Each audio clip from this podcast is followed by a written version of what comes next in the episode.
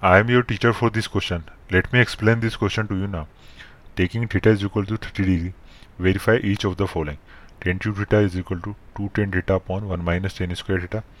तो सबसे पहले क्या करेंगे हम, सबसे पहले लिख लेंगे कि हमें गिवन है theta is equal to 30 degree.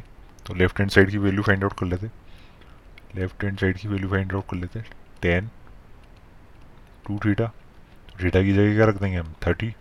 तो ये हो जाएगा 2 मल्टीप्लाई बाय 30, तो ये हो जाएगा 1060 डिग्री. तो 1060 डिग्री किसके इक्वल होता है, 1060 डिग्री इक्वल होता है √3 के.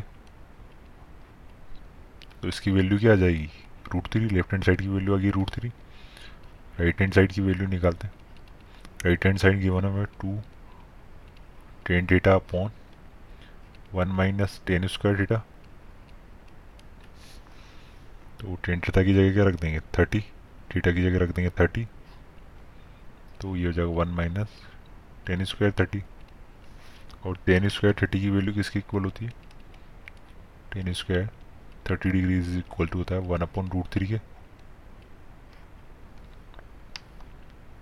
तो ये इक्वल हो जाएगा 2 multiply by 1 upon √3 minus 1 upon √3 का स्क्वायर करेंगे तो वो आएगा 1/3. तो ये हो जाएगा, ऊपर हो जाएगा 2 अपॉन √3 डिवाइडेड बाय, ये हो जाएगा 2 अपॉन 3. 2 से 2 कैंसिल, तो ऊपर हो जाएगा 3, नीचे हो जाएगा √3. √3 से ये कैंसिल, √3 बार. तो इसकी वैल्यू आ गई हमारे पास √3.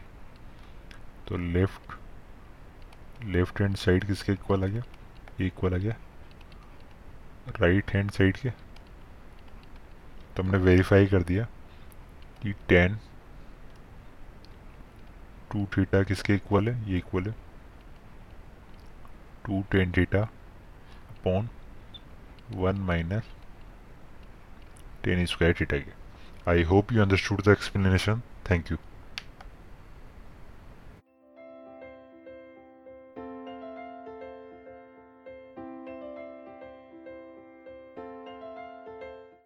This podcast is brought to you by Hubhopper and शिक्षा अभियान.